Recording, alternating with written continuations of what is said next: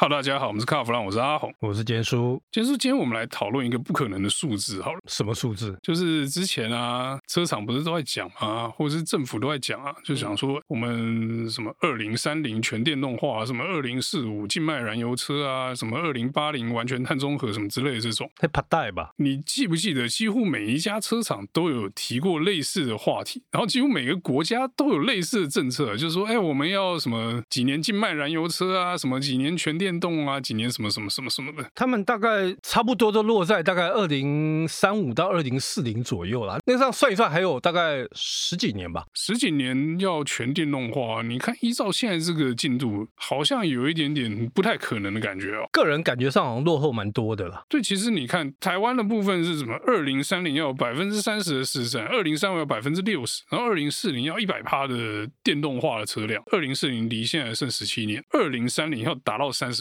我们现在看这是可不可能哦？今年二零二三嘛，那就是现在占比是多少啊？我们依照二零二二年哈，它的占比是三趴。今年可能卖的比较多一点，到目前为止差不多卖了四万多辆，所以全年应该有机会到大概五万多，大概六万应该跑不掉，因为整个市场规模会变大，所以它的这个占有率呢，也差不多在五趴左右吧。二零三零要三十趴，好像有点远哈、哦，远啊，还很远，因为你。看花了多少时间才卖出了五趴的占比？那你看今年卖四万辆，当然啊，有一些电动车相关业者抱持很乐观的态度。你看我像之前有来过我们节目聊过充电站的 U Power 的老板就讲，他说这个一定是等比的放大，因为大家的电动车产品会越来越多嘛。可是呢，今年我们这样看，我就觉得说那个放大的倍数没有那种感觉。原因是什么？因为大家都推电动车产品。对，没错，我线上预购都马上抢关，没错。那你有马上订两百台交两百台出去吗？好像都没有，没有，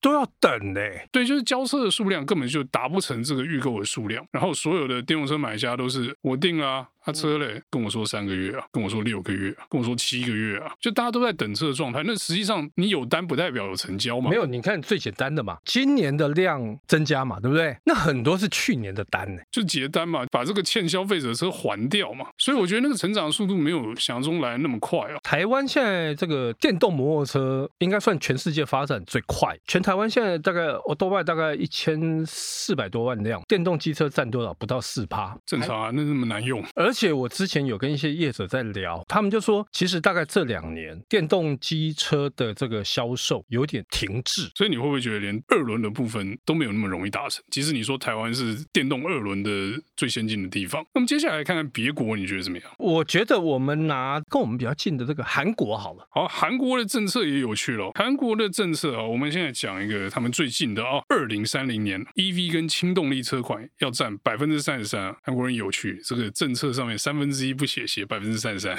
所以他这样子的话，他要他也要发展氢哦。其实氢气。是一个很好的另类的选项。我们没有真正的汽车工业，不知道其中美感在哪里。真正有些工业韩国跟日本为什么发展氢？我花了几十年累积的内燃机的技术，我不肯轻易放掉啊。油转氢一样用内燃机去开的话，我搞不好还保有一定程度的内燃机方面的优势。所以他们会保留氢动能的这一块哦。当然啦，可能除了烧氢的这个内燃机以外，另外一个就是这个 fuel cell 啊，就是燃料电池的部分。因为燃料电池也是用氢气作为动力的来源嘛。那韩国说二。零零三五年要禁卖油车嘛，就是停止贩售。可是他这个时候就没有讲说什么比例什么的，所以啊，我觉得韩国人搞不好还比较务实一点。很有趣的一点是，他到二零四零年哦。它的计程车要全部都电动的，我觉得很有道理，有道理哈，我觉得非常有道理。因为你说我们开私家车的人，上班族早上上班一趟，晚上下班一趟，他们在路上时间很短，一般的用车人一个月开个两千算多了吧？差不多吧。对，但是计程车可能一上路，我是在路上开车工作嘛，至少坐满八个小时，所以计程车排污一定是最多的啊。不要说我们骑士计程车什么车况不佳什么什么，光是你的行驶时间跟里程，相比之下就比一般的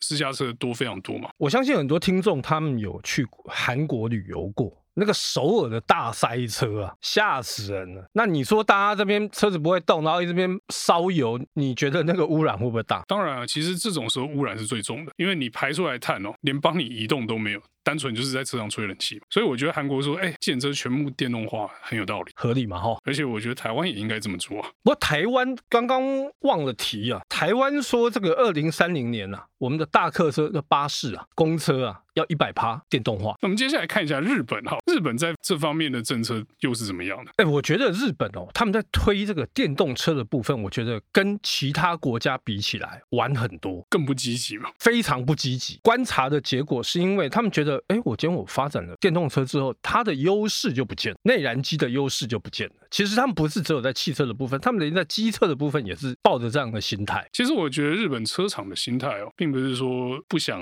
要做电动车，我要落后这样，而是说。他们心里早有一个不一样的方向在走，只是他懒得跟你讲而已啊！哎，你记得我们聊天的时候，我跟你提过一个话题，叫能源自主。所谓能源自主，就是我的能源啊，不管是车啊、飞机啊、摩托车啊这些用的东西，我都不要受制于外国嘛。那今天大家想一个很可怕的情境哦，假设台海战争，台湾海峡封起来，油轮都开不进来，大家车都不要加油，因为我们的油都是从国外进口的，我们都仰赖国外的油嘛。对，啊，连天然气都不够自己用哦，所以连。这个家里瓦斯炉要开都有困难，烧煤都没有，好吗？这是很可怕。所以日本人会说能源自主。我们刚刚讲这是假设的情境啊，其实他们在二战的时候就已经被美国封过一次。这个南洋的运输团没有办法把油运回本土嘛，所以那时候本土也过得很惨。所以日本会有一个能源自主的这个想法啊，也不能说想法，这基本上是政策。那日本其实跟台湾一样，天然资源也不多，那怎么能源自主？最便宜的东西啊，海水啊，所以他要用氢吗？海水四面环海，到处抽都有嘛，不要抽到哥吉拉就好。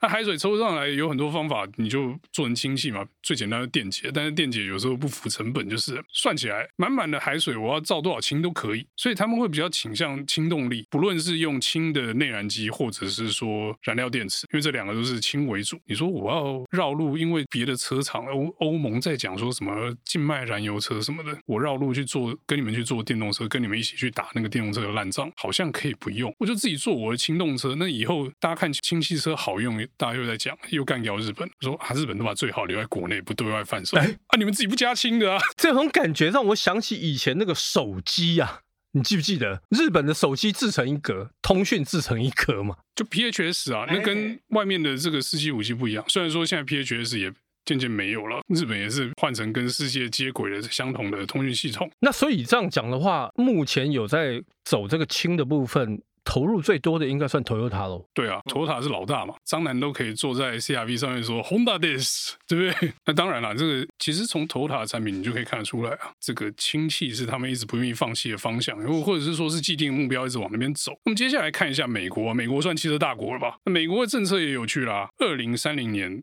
电动车要五十趴，对对啊，它每一年销售它要占五十趴，就是到二零三零年的时候销售要占五十趴，但是要整个美国车是五十趴，好像不太可能。你看嘛，以目前的美国三大好了，他们在美国的发展，除了特斯拉以外，其他的品牌你觉得有很努力的在推电动车吗？我觉得看起来不是很像，大家都有电动车，但是电动车的产品线怎么好像不是那么密哦？不是应该从这个都会车到十人大巴都要？出电动了，这样子你才有办法把市占赶快拉起来嘛。但是好像不是这样做。以美国的状况这样来讲，你就觉得很奇怪啦。你不是这个电动车推很大力吗？还是其实只有特斯拉推很大力而已？其他车厂也是一副我不是很想跟你一起玩的感觉。但像福特，他就觉得说他就是做电动车，他赔钱嘛，也不是搞得很用力啊，感觉上就是特斯拉自己这边玩独角戏啊。其实我觉得美国的状况也不太一样，因为美国真的有需要全电动化嘛。哎，美国自己产油哎，可是你知道他们有一些州哦，你说像加州好，加州它就是鸟猫，你知道吗？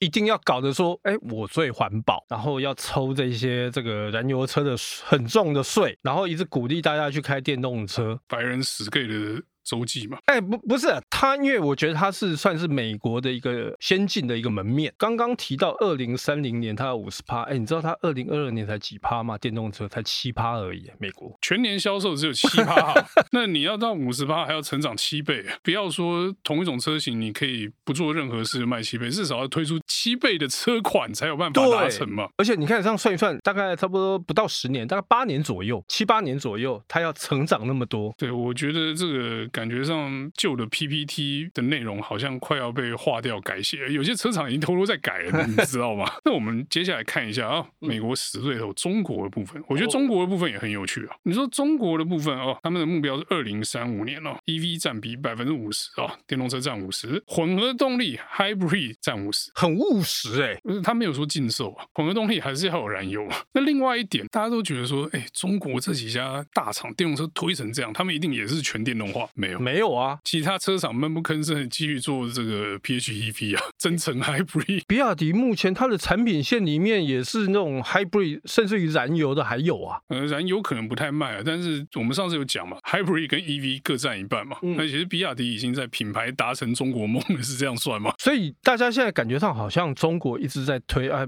譬如说，他们很多新创，大家都是在推这个电动车。对，没错，因为新创推电动车刚刚好。但是这些传统，他们现在全部都往所谓的新能源，他们这一部分都还一直在发展。但中国人就是懂话术嘛，PHEV 跟 Hybrid 不是都加油吗？啊，是不是有一个电混在一起，就说它是新能源？新能源。但相较之下，我觉得中国这个就务实的多。那我们最后来看一下欧洲的部分，欧洲的部分还是踩很硬哦，所以各大车厂哀哀叫啊，二零三五禁售燃油车目标没改啊。但是德国。在反对啊，德国在哀啊，德国那几家车厂不哀，我觉得才奇怪哦。那可是好像出现一个什么转换喽？那保时捷 e-fuel 好像不会被禁售，他说你加 e-fuel 的车可以卖啊。那所以啊，接下来我觉得 e-fuel 可能会从一个高端替代品变成一一盘可以做的大生意啊。所以你看看这些真正有汽车工业的国家，其实它不是说全面的电动化哦，他们都有一个模糊空间在那一边哦。对，那只有这种没有汽车工业的。外行国家才会觉得说啊，那我就全电动化。我说台湾嘛？啊，没有啊，那个北欧也都这样，不是吗？北欧那个是另外一个议题啊。但是以台湾来讲的话，我觉得塔克派